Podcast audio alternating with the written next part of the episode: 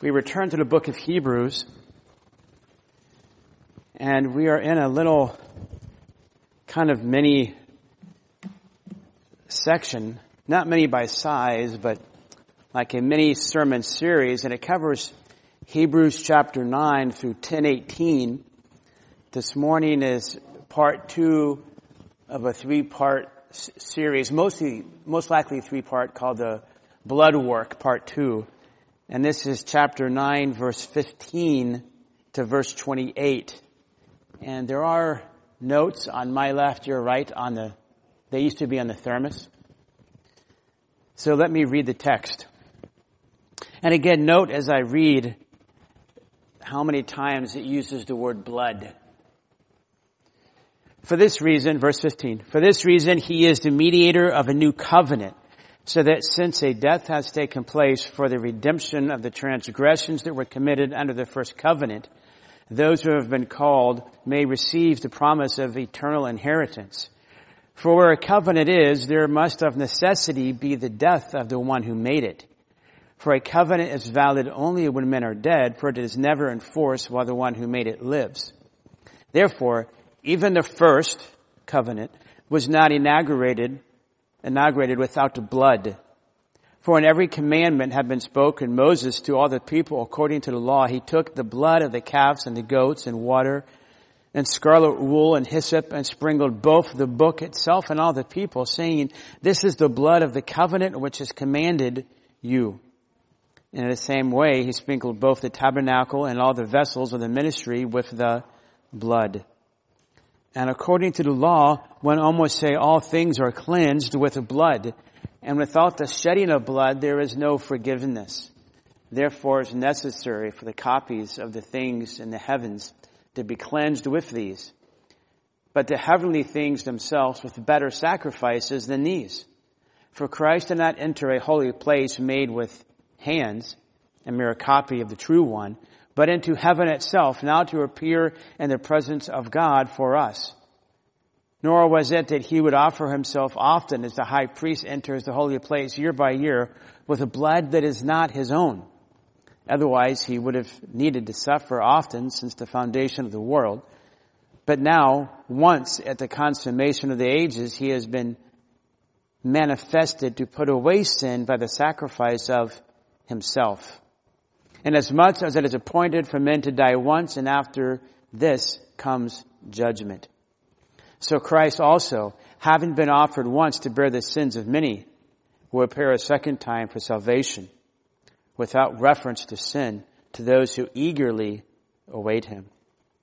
Lord, as we continue to worship you in your word, and as we look at this detailed book and this detailed chapter, Lord, we pray that you would use by the power of your Spirit, you would use your word to speak to our hearts and minister to our hearts, Lord, according to your glory and your wisdom and our need. We trust even what your word says in Hebrews 4:12. The word of God is alive and active, uh, sharper than a double-edged sword, able to penetrate these thoughts and intentions of the heart. And so we pray you would do your work this morning, Lord, and we give you the glory. Amen last, well, not last week, but maybe two or three weeks ago, when we started this section, we talked about how there are so many hymns that talk about the blood, the death of Christ. And if we're not careful, even the way that we can talk about it or even sing about the cross work of Christ can give this idea almost, if, if, we're not careful, if there was an outsider or even an unbeliever and he first would hear us talking or singing, he might think that we were part of a death cult. For example, these are songs that we commonly sing. There's a fountain filled with blood drawn from Emmanuel's veins. And sinners plunged beneath that flood lose all guilt and sin. If you were an unbeliever, an atheist, and you heard these words, what would you think? There is a fountain filled with blood, and it's drawn from somebody's veins. And if you take a bath in it, all your guilt's going to be gone. It sound, it, does sound kind of weird. if you had not heard about Christ and His death on the cross, I think it would sound odd. Another song says, there is wonder working power in the blood. It can almost sound like a vampire movie. There's power, power in the blood. It can sound a little bit off. Another one, and there, there's many. What can make me whole again? Nothing but the blood of Jesus. Now to us, those are precious songs and they make sense. But to some, it would sound odd. As I said, it could almost sound like a death cult. Now I, I say this because, for example, 1 Corinthians 1, when it talks about Jesus being crucified, for the Jew it is what? Scandalous. And for the Greek, what is it? Foolishness. So there is a, a type of foolishness. There is a type of stumbling that the cross work of Jesus Christ brings to people. At least it can, and it should, and it did for these Hebrews that this book is written to. They had professed that Jesus Christ is Lord. They had trusted Him. And now their life didn't get easier. It got more difficult. And there were maybe family members, others in their communities that were calling them back to their Jewish roots to leave Christ and to get back involved in the Old Testament sacrificial system. And this letter is being written to them, encourage them to stay with Christ. And we'll see in this section that it, it seems there was a temptation through persecution that may have gone something like this. Well, why are you following a, a dead hero? Perhaps Jesus was a prophet. Perhaps he was somewhat of a good man. But he's, he's dead. He, he died. You say he's the Messiah. How could God's Messiah die? And I heard that conversation a few weeks ago between a, a Christian and I think it was uh, this other, I forgot his name, Ben Shapiro, was talking about how the Jews do not think that the Messiah would or could die. Perhaps this is the same type of persecution, pressure that these believers were under. What this book is communicating however, to these beloved Christians and to us is this. Build your faith upon the, the blood work of Jesus Christ. To go forward in faith and never go back in faith, you must build your faith upon His work on the cross, which means His, His death work, His substitutionary atonement on the cross. That's the idea of blood.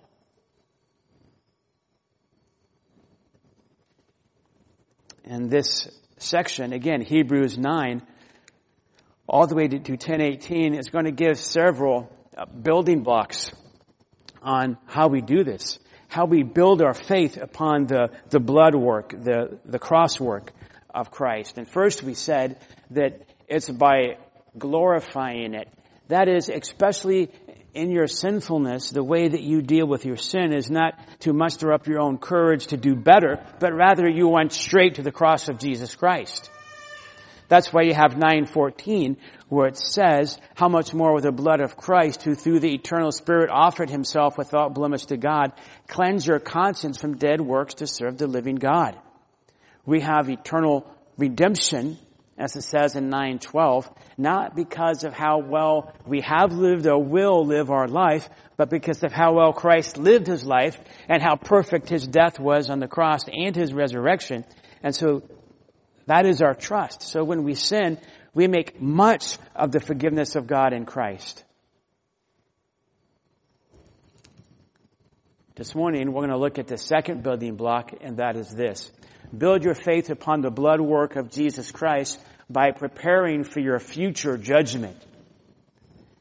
So we build up our faith in Christ by trusting His work on the cross, that is His blood work. We do that by when we sin, we don't point at ourselves in terms of, I'm going to do better, but rather we say, Lord, I'm the sinner. Forgive me for your name's sake. Like Psalm 25 says, that's what David did. Lord, forgive me my sin for the sake of your name. My sin is great.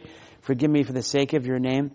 But second, we get ourselves ready for future judgment by trusting, relying, looking at the blood work of Christ.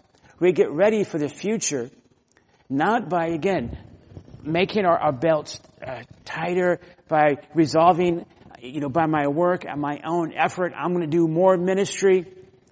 But rather, we get ready for the future judgment. How? By trusting the work of Christ on the cross.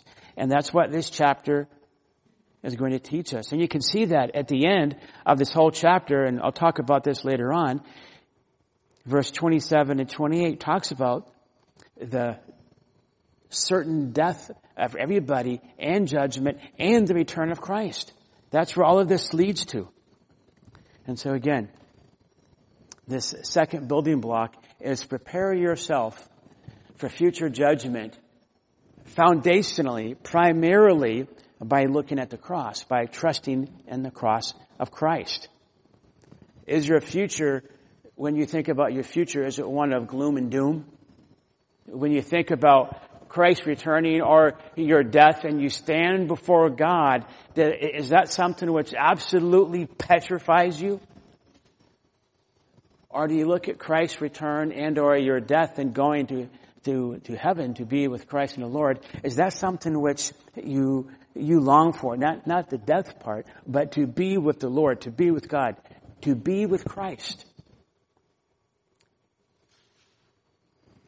how you view that, how view your, your departure and standing before God can give you joy or, or can cause you to be anxious and depressed your whole existence. One view will free you, one view will bind you. Now, how do we do this preparing for our future judgment? Well, this passage is going to unfold this first in this way. Verse 15 and includes understanding that Jesus Christ is not just a Messiah, but He's the mediator. He's not just even a martyred Messiah, but He's the mediator. This is the statement that's made in verse 15, and then verse 16 and 17 is going to be an illustration and then verse 18 to 22, he's going to expand on that illustration. And then verses 23 to 28, he's going to apply it. Verse 15, he makes this claim. You can see this in verse 15. He is the mediator of a new covenant. He's not just a, it's not claimed by God, by Christ, by the apostles, that simply Jesus is a hero, a prophet, or the Messiah, but that He is the mediator. That is, that He's the, the go-between, the one that intervenes between God and man. He represents both God to us and represents us before God. In that sense, He's the mediator of a new covenant. Verse 15, keep looking there, you'll see that it says, for this reason. Well, he's summing up all that was previously said in verses 1 through 14. Summing up all of that, you can sum it up by saying he is the mediator. That's the whole point. Verse 11. But when Christ appears a high priest of the good things to come, he entered through the greater and more perfect tabernacle not made with hands. That is to say, not of his creation and he obtained, verse 12, eternal redemption, meaning that he is our mediator. And again, this is very important for these Hebrew Christians uh, that are here because they're being drawn back to the Old Testament sacrificial system by saying that the Messiah, who you claim to be the Messiah, Jesus, he died. Why would you follow a dead Messiah? Why would you follow a dead hero? because he's not just a dead hero. He's the mediator, the Messiah, the mediator, and he's risen again. This is what this whole passage is saying. In fact, keep looking at verse 15. When it says he is the mediator of a new covenant, that last part, mediator of a new covenant, is actually emphatic in the Greek text. It's, it's placed first. What's being emphasized right away in this passage is this new covenant, which was prophesied where? Jeremiah and also in the book of Ezekiel, this new covenant, uh, Psalm even 22 and Isaiah 53. All of this, this new covenant, the one that is representing God to us and us to God, is Jesus Christ. Yes, a death has taken place. The, the Messiah was to die. Psalm 22, Isaiah 53. Praise God, He has risen again. The focus here, though, is on this claim that He's not just a martyred Messiah. He's not just Zechariah. He's not Isaiah. He's not John the Baptist. He is the great high priest. He is the promised mediator between God and man. And because of him, there is this new covenant. That's what verse 15 is saying. And you can even keep looking at this verse. This death has taken place for the redemption, for the freedom of the transgressions that were committed under the first covenant. When you and I sin, what is that? When you and I sin, that is an infinite crime against God.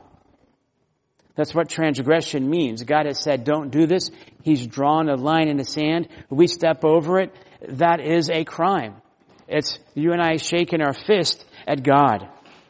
And this passage is saying in the Old Testament, Old Testament believers, that's how they lived their life. That's how they could be characterized as transgressors. But when Christ died, finally there was this true final redemption. They could be forgiven in the Old Testament as they look forward to Christ, but now that Christ has died, He has truly, actually, and reality freed them from the condemnation and wrath of God. Keep looking at verse 15. It is this mediator, not just, again, not a martyred Messiah or a martyred hero like John Huss or William Tyndale. No, this was the representative of God, the representative of man, because he was chapter 2 of Hebrews. He was both God and man. And by his work on the cross, he brought out this new covenant. And look what it says at the end of verse 15. Those who have been called, those that God has initiated salvation and by grace drawn them to himself and saved them, this new covenant by the mediator Jesus Christ did this that they might receive the promise of an eternal inheritance. Basically what verse 15 is saying is, for your forgiveness of sins, redemption from transgression, for your eternal inheritance, that is your, your glorious future, it all hinges upon one person. Jesus Christ, who mediates between God the Father and God the man. He mediates between God the Father and man. This is Jesus. It's really incredible if you look at verse 15 to receive the promise of the eternal inheritance. This inheritance that we have is considered again, as it says in Hebrews chapter 2, something that is infinitely glory. Hebrews chapter 2 verse 10, and bringing many sons to glory.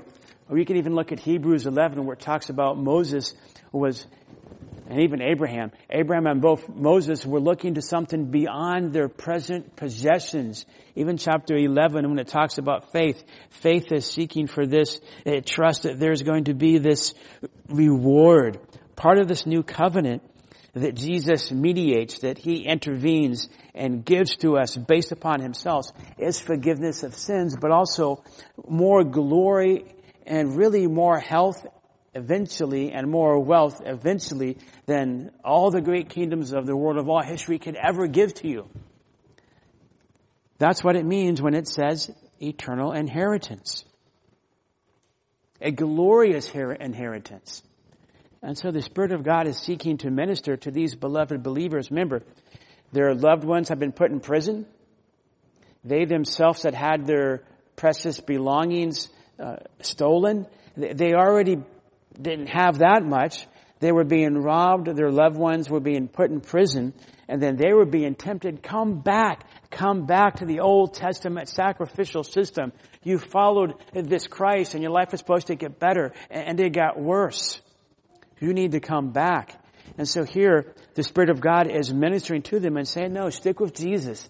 Go forward in the faith. Trust His work, His death on the cross for your sins because He is the mediator. He's not just this prophet who died. He died and rose again, as it says in Hebrews chapter 1, verses 3 through 4. And He gives you forgiveness of sins and a glorious future. Now, He's going to explain this by way of illustration, and you see this in verses 16 and 17. Now, my Bible, when I look at verses 16 and 17, and probably your Bible, but, but maybe not, it depends upon the version you have. In verse 16 it says, For where a covenant is, there must of necessity be the death of the one who made it.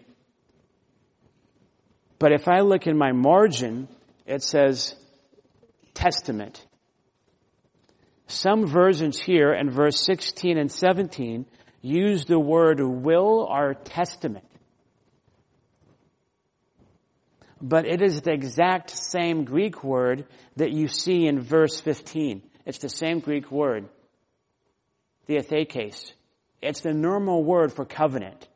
That is, this agreement, this, this promise that's made to benefit both parties, at least to benefit one party, this promise of agreements is made. That's the idea of a covenant. But in verses 16 through 17, it's the same exact Greek word. The New American Standard uses the term covenant, but that's probably not the best translation. The better translation would be will or testament verses 16 and 17 is an illustration of verse 15, and it's a play on words. It uses the same word, diathekes, but it's the idea more of a last will and testament. Like if somebody, like when my dad died, before he died, he included in his will, I leave the house to both my sons. That is a last will and testament. So my dad died, he passed away my brother Jeff and I sold the house and split that 50-50. That was his last will and testament. And we actually saw it. We, we, we read it. It is a type of a covenant, a will and last testi- and, uh, testimony and this will is this type of covenant, this agreement that, that's made. But here in verses 16 th- through 17, it's illustrating here that for this to happen, for this type of covenant to happen, it has to be activated by what? By death.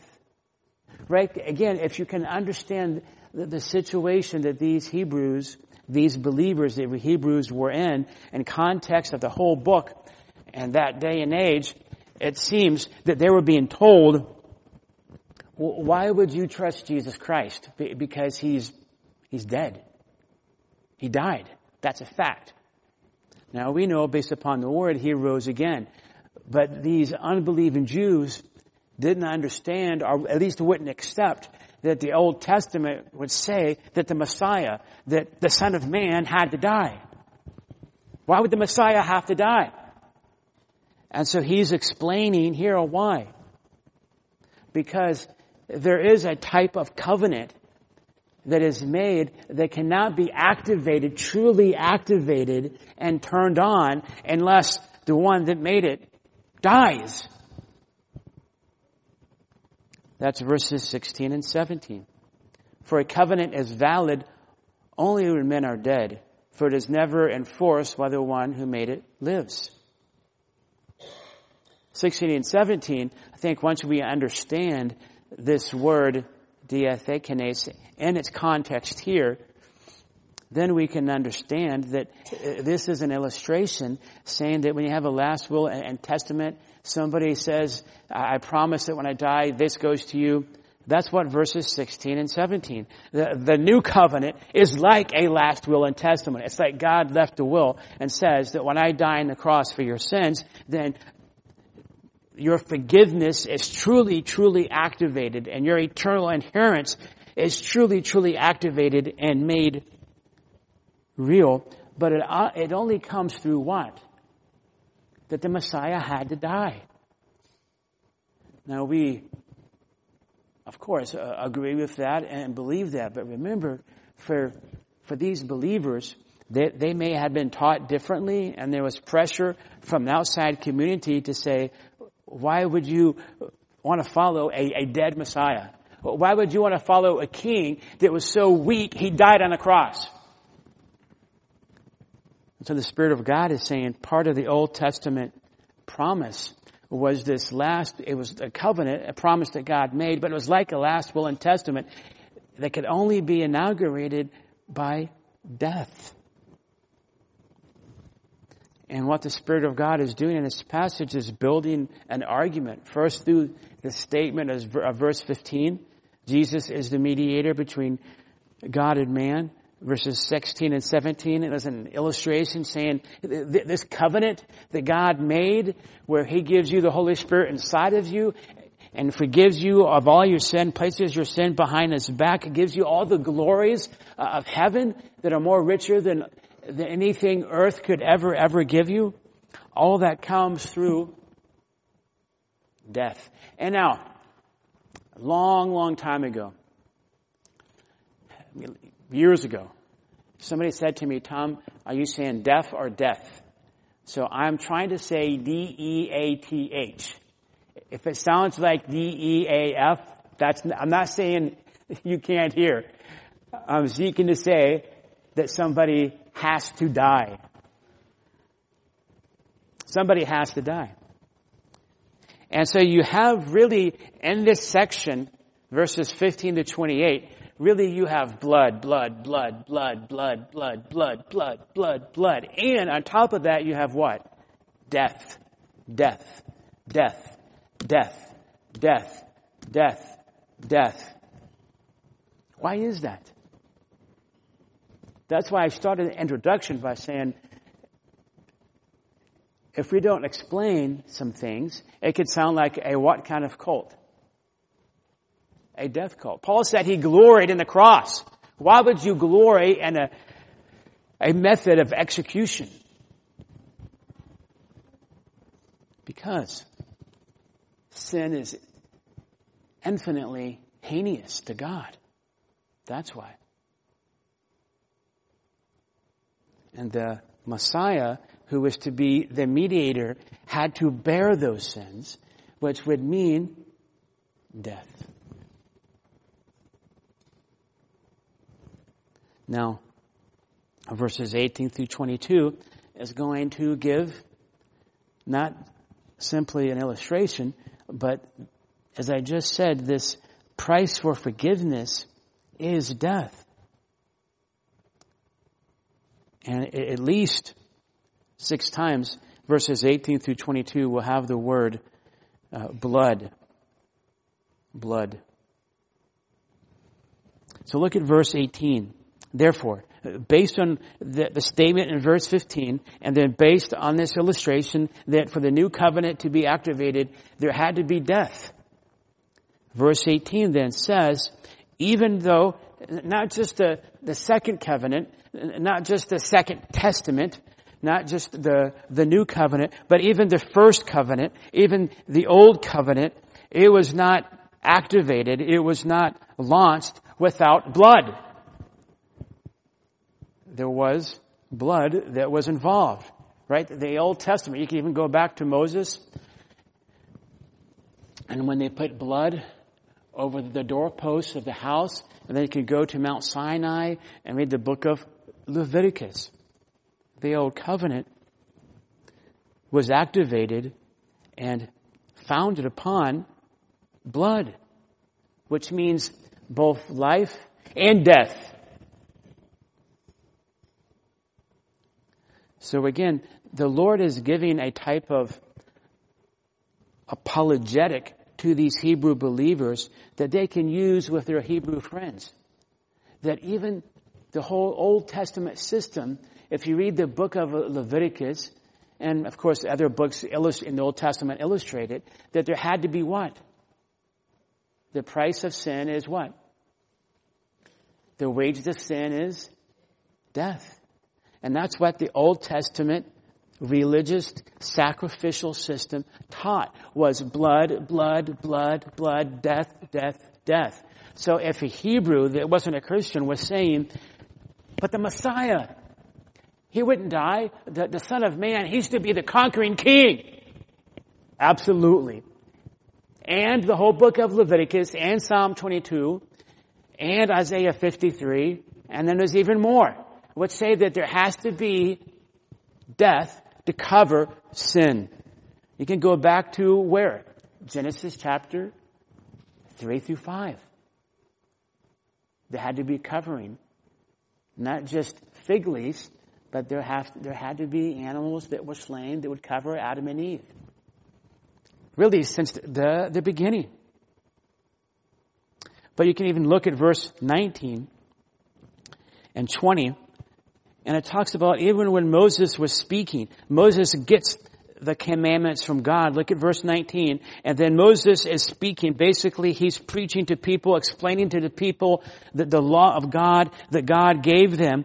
And at the same time, he took the blood of calves and goats and it had some water and the scarlet wool and hyssop and he sprinkled the Bible, the Word of God, and the people saying this is the blood of the covenant which God gave to you. So here's Moses. He's preaching the word.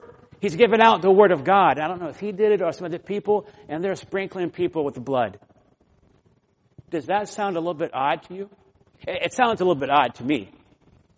I wouldn't want to be covered or sprinkled with blood from a, a bull or a goat. But this was to signify that in order for them to be redeemed and to be the people of God, there was a price to pay for sin. Holy, holy, holy is the Lord God Almighty. And by no means will he let the guilty go unpunished. And if God was not holy, then he wouldn't be God.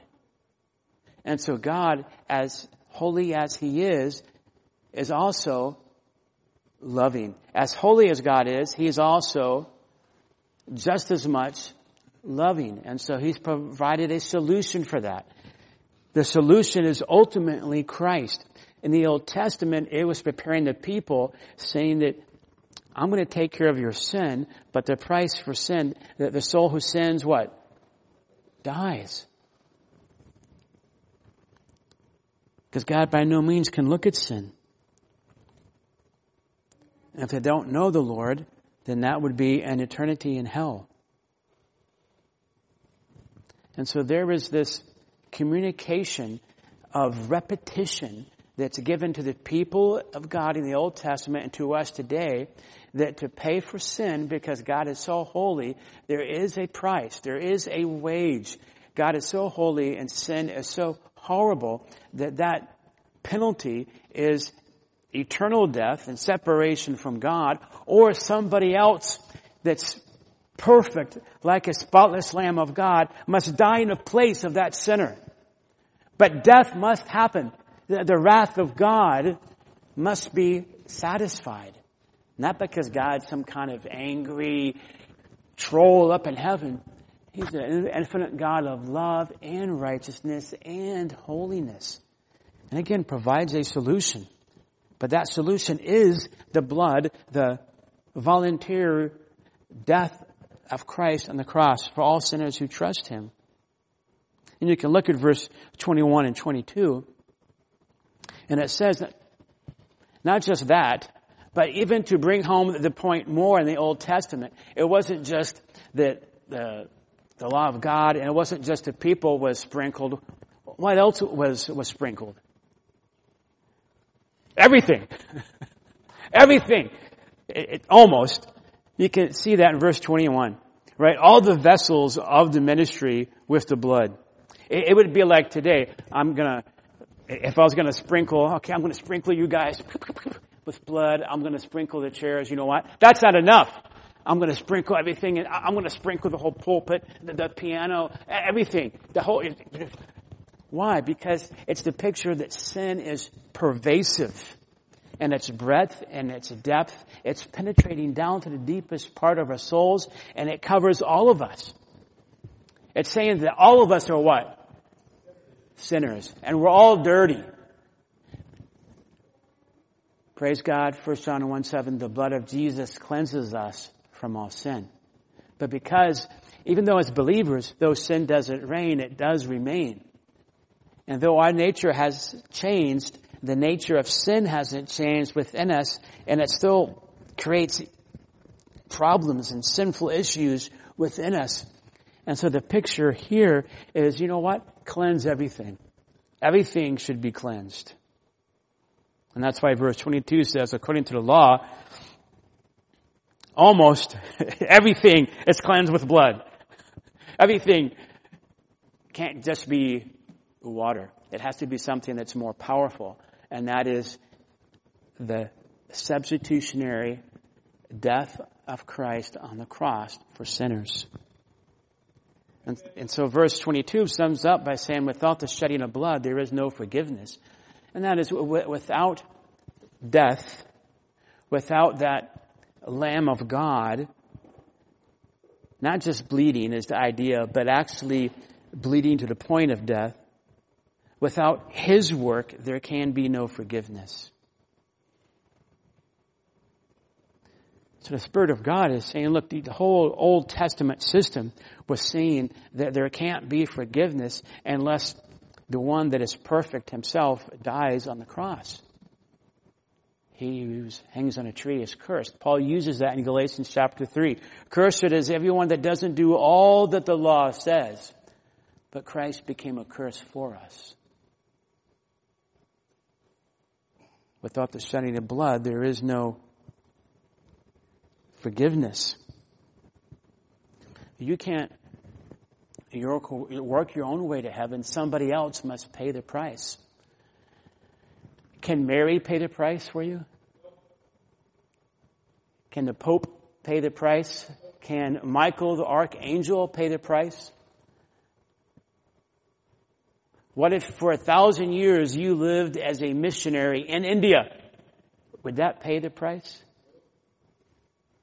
There was no work, no merit that we can do. There is only one that has shed his blood that is so perfect, never sinned, either in mouth, body, or deed, died on the cross, receiving the wrath of God for all of our sins, and rose again. And his work was so victorious and so sufficient and efficient that God received him back up to heaven.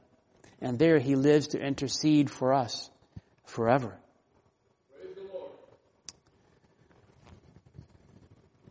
It's his work, not our work. So what this passage is saying to us, but also to these Hebrew Christians, Christians, why would you go back to that Old Testament sacrificial system? It was pointing to this one who was to come. And he came and he achieved his mission and his mission was successful. Why would you go back there? The blood has been shed. That death that all of that promised has actually happened. Redemption accomplished. The Lamb of God was slain for you.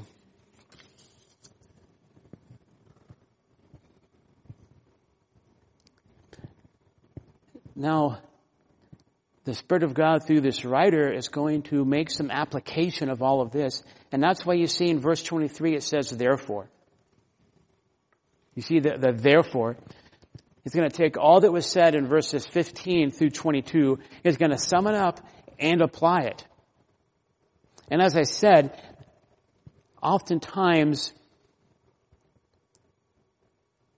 not in, not everywhere, but there are many places in the Bible where you can find a main point of the passage, the actual intention of the passage at times can be at the end. Like if you read a book. You have the intention, the conclusion, the main thing, normally at the end of a book, but also in its different chapters. Each chapter normally can kind of come to a, a point at the end, and it, ha- it has something it's trying to say. That's also what's happening here in this section. Therefore, knowing that there is a mediator, that Jesus Christ is not just this martyred prophet, but actually he is the one that became the mediator of the new covenant by the necessary death that he had to make for your sin. Based upon that, there are some things that need to be applied, that need to be talked about. Therefore, it was necessary for these copies in the heavens to be cleansed with these. So first, the, the first thing that is said about application is that we would understand, know, and apply to our hearts that Jesus Christ was a better sacrifice and a better place. He's a better sacrifice and a better place for us. That's what verse 23 and 24 is saying. And like verse 15 and 16 through 17, verse 23 is going to give a, a principle, and then verse 24 is basically going to apply this principle. Verse 23 is just assuming, it's stating that of necessity, these sketches of the things in heavens, that is the whole Old Testament sacrificial system, it had to be cleansed. It wasn't perfect. The heavenly things themselves, though, are with better sacrifices than, than even these things. And in verse 23 and 24, for Christ did not enter a holy place made with hands. There is this, this principle, this statement, this motif that the whole Old Testament system, it wasn't evil, it wasn't bad, but it was merely a sketch or a copy and it was made by people, by humans. But Christ went to a place that was even better because it was heaven. And it was right before the very presence of God. The Old Testament system, verse 23, even the instruments, you remember the, the, the lamp, the altar, the Ark of the Covenant, they all had to have blood sprinkled on them. In that sense, they had to be cleansed and they had to be set apart. But the heavenly things themselves are better sacrifices than these. The, the copies were pointing forward to heaven and the glories of Christ, but they needed to be cleansed and set aside. But Christ went into a holy place, and really it's emphatic in the text. That is, not made with hands. For Christ did not enter a holy place made with hands. That's set forward. God made it. He went into heaven now to appear in the presence of God for us. The very the idea is that when Christ died and he went into the actual Holy of Holies.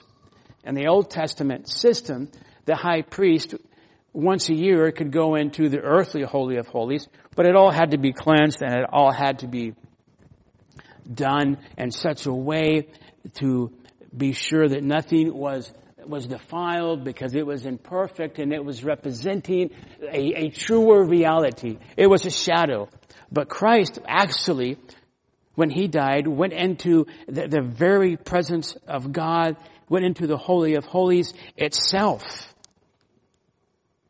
That's the point of verses 23 and 24 a better sacrifice in a better place with a better person. You can see that at the end of verse 24 now to appear in the presence of God. And these last two words, for us. For us. For you, if you've trusted Christ. The great high priest, and even the next section we'll talk about this, the great high priest would go in once a year, offer a sacrifice, come back out, and then had to do it again next year. Jesus entered into the Holy of Holies, not just to copy the real thing, not just a a type of a token presence of God that would have been there, the Shekinah glory of God, but actually face to face with God the Father himself. And presented his work that he had accomplished. And he did it for us, for you. There is here with this, in the presence of God, with this Greek phrase, God the Son is face to face with God the Father, ministering on your behalf before God the Father. Based not upon your blood work, based not upon your sacrifices, but based upon His sacrifice that He made on your behalf. This is the gospel. For us. Do you know that God is for you? Believer, that Jesus is for you? That the Son of God, the King of Kings, the Lion of God, the captain of the host of the Lord's army is for you. That should give us all great joy and gladness. Further, you can see in verses 25 and 26, just summarizing what was said, but this only had to happen once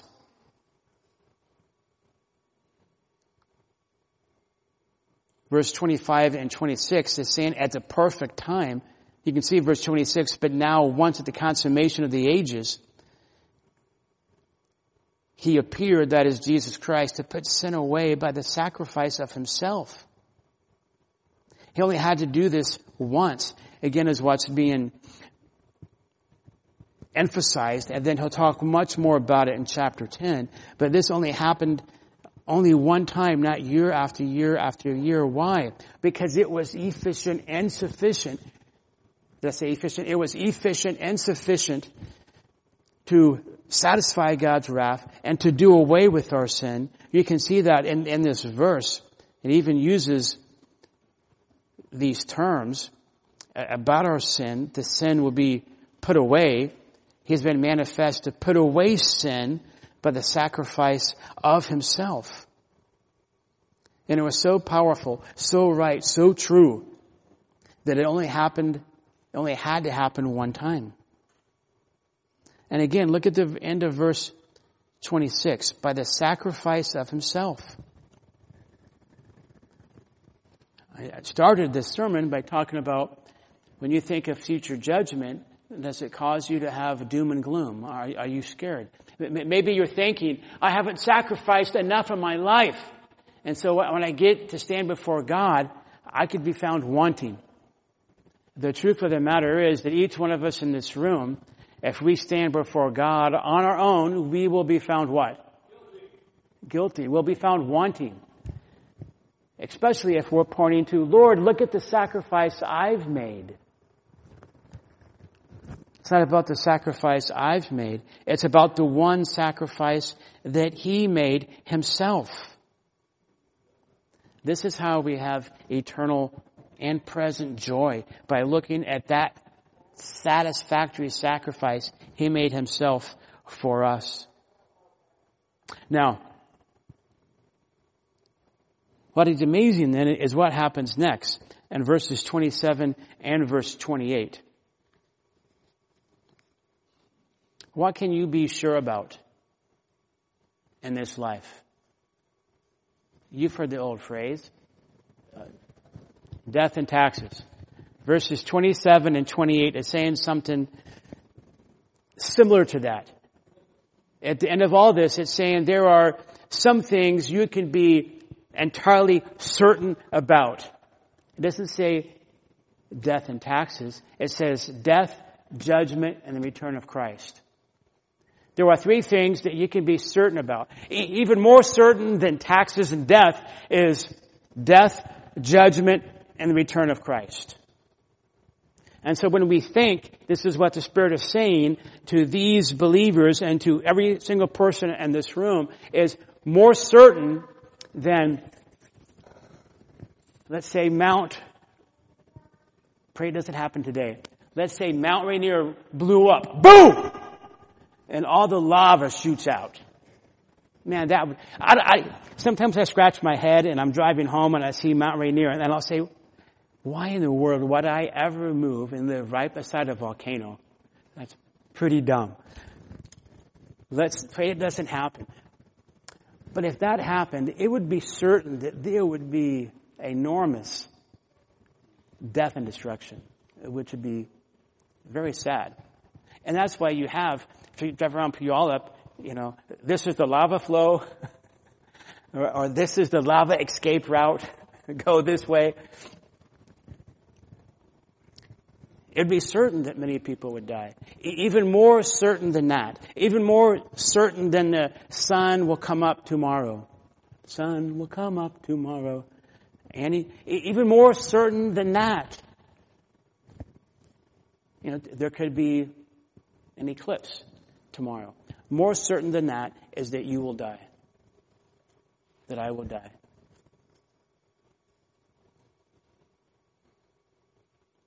Even Jesus died. Only Elijah and Enoch didn't die. Yet. Everybody else died. Even Lazarus died twice, apparently. died, was, was resurrected, and then it would have died again. And so this passage is saying then,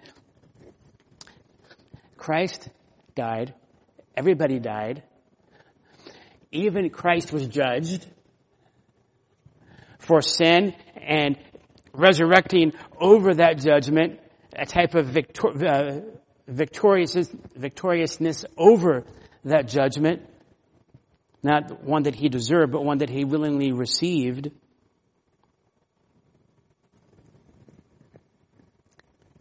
But what's interesting is that that's part of this main point, but it even then goes further. Every believer, yes, will be judged not for our sin. Romans 8 1, therefore there's no condemnation in Christ Jesus. Believer, when you die, I heard somebody say this. I was listening to a sermon on, on, this passage, and at the end, when he got here, he said, There's going to be a big screen. And when you die, all your sins are going to be played forth on this screen for the whole universe to see all of your bad thoughts. Have you ever heard a sermon like that? If you grew up Southern Baptist, you probably heard many sermons like that. I've heard many sermons like that. That's not what this passage is saying. This passage is saying if you haven't trusted this perfect sacrifice of Christ on the cross for your sins, then yes, you will die and you'll be judged by God because you haven't trusted Christ's judgment for your sins. Believers will be judged, 1 Corinthians 3, 1 Corinthians 4, but for our reward. But this passage is saying, as certain as death and judgment is, that that's, that should be seen obvious in this passage because there's so much death and blood. Died, blood, died, blood. It's the idea of death, judgment, death, judgment, death, judgment, death, judgment. You sin, you're gonna die, you're gonna be judged by God. That's what this passage is saying. But then verse 28 says, at the same time, yes, that's true, but also it's true that Christ is going to come again, but he's not coming to bear your sin, but he's coming to rescue his people. The first time he came as the Lamb of God, the, the second time that he comes, he's going to be coming as a victorious Savior to reconcile all things in heaven and on earth to himself. So he is a mediator who has resurrected, who is going to return. Not as a suffering servant, but as a conquering hero. It's finally saying, yes, it's true. The, the Messiah is going to be this, this King of Kings and Lord of Lords who's going to be this victorious Savior. And he was certainly on the cross, much more so than they could possibly imagine. The first time though, he came like Isaiah 53 as a suffering servant. When he comes again, he's going to come and be this savior king. And it adds to those who eagerly await him. It was Spurgeon that said this, quote, it should be a daily disappointment that Christ has not returned rather than a foregone conclusion that he will not return today. It should be a daily disappointment that Christ has not returned, rather than a foregone conclusion that he would not return today. Do you want Christ to return? Do we want Christ to return? have you ever been disappointed at the end of the day? Christ hasn't returned today. has that thought ever entered your heart? At the end of the day, I might say, the Tampa Bay Buccaneers lost today. I went to the Rainiers game and they lost. They were ahead. Why do you leave that pitcher in? Oh, I can't believe this. Oh, I did terrible today. This other person did terrible today. So many things disappoint us. Does the fact that Christ didn't return today cause us disappointment? This word here, which says await him, eagerly await him, it's the idea of a, of a head and a neck stretching out like this. Now most of you don't know this because you're so tall. But being a short person, if I'm in a crowd of people, what I have to do to see is I have to get on my tiptoes stretch out my head like this. And then still sometimes I, I can't see. But it's this idea and this passage, waiting eagerly, is this idea of stretching out. I want to see. I used to ride trains in India. And if you ride trains in India, you'll see the Indians hanging on and they stick out their whole bodies and their heads sometimes like this, off the side like this, trying to look out to see what's coming. That's the type of anticipation and longing and passion that we should have in our hearts to see Jesus. So the idea of this passage is since we have a mediator between God and man that has paid the price of my sin with his life and with his death, and he rose again, he's going to return. There should be in our hearts not this I, am petrified about seeing God and about seeing Christ. Rather, I, I know 100% I, I'm not going to meet God saying, look at my life. Look how good I was. I'm not doing that. When I see God, I'll say, you know I've been a rotten scoundrel, but my hope is your son, Jesus Christ. His life and His death and His resurrection. That's the only reason why I should be in heaven. That's it. And so then that gospel truth then is what we build our faith on. It's what helps us to continue to go forward. All of Hebrews chapter 11, which, which it talks about living by faith, and it gives all these examples. First, it's this faith on that bedrock truth I am saved not because of what I've done, but because of what He will do. Because of what He did, and even what He will do when He comes back for me. Recently, I was listening to a podcast and I heard this man uh, talking. And the other man asked him, When you die, do you think you'll go to heaven? And this man who was a former Marine and then pilot said, I think I will go to heaven because I've really tried hard to live a worthy life. And I felt so sad. I felt really sad for him because I think horizontally speaking, he has sacrificed much and he's tried to be a good person. Horizontally speaking. But if I was to talk to him myself, I would say, Sir, you and I can never be worthy enough. There's only one who was worthy enough, and that is Jesus Christ that lived a perfect life, died on a cross, and he sacrificed himself. Trust him. And he is worthy enough to satisfy God, and he will take you to heaven. Build your faith on His sacrifice and not your own. And that's the joy of faith. And before we get into chapter 11 and 12 and 13 and living by faith like the great heroes of faith, it must be we must be confident and must be sure that we have trusted that cross work of Christ. That we're not trusting in the ministry that we do or how pure we are, but rather we're trusting in how pure and the ministry that Jesus Christ did in his life and death and resurrection.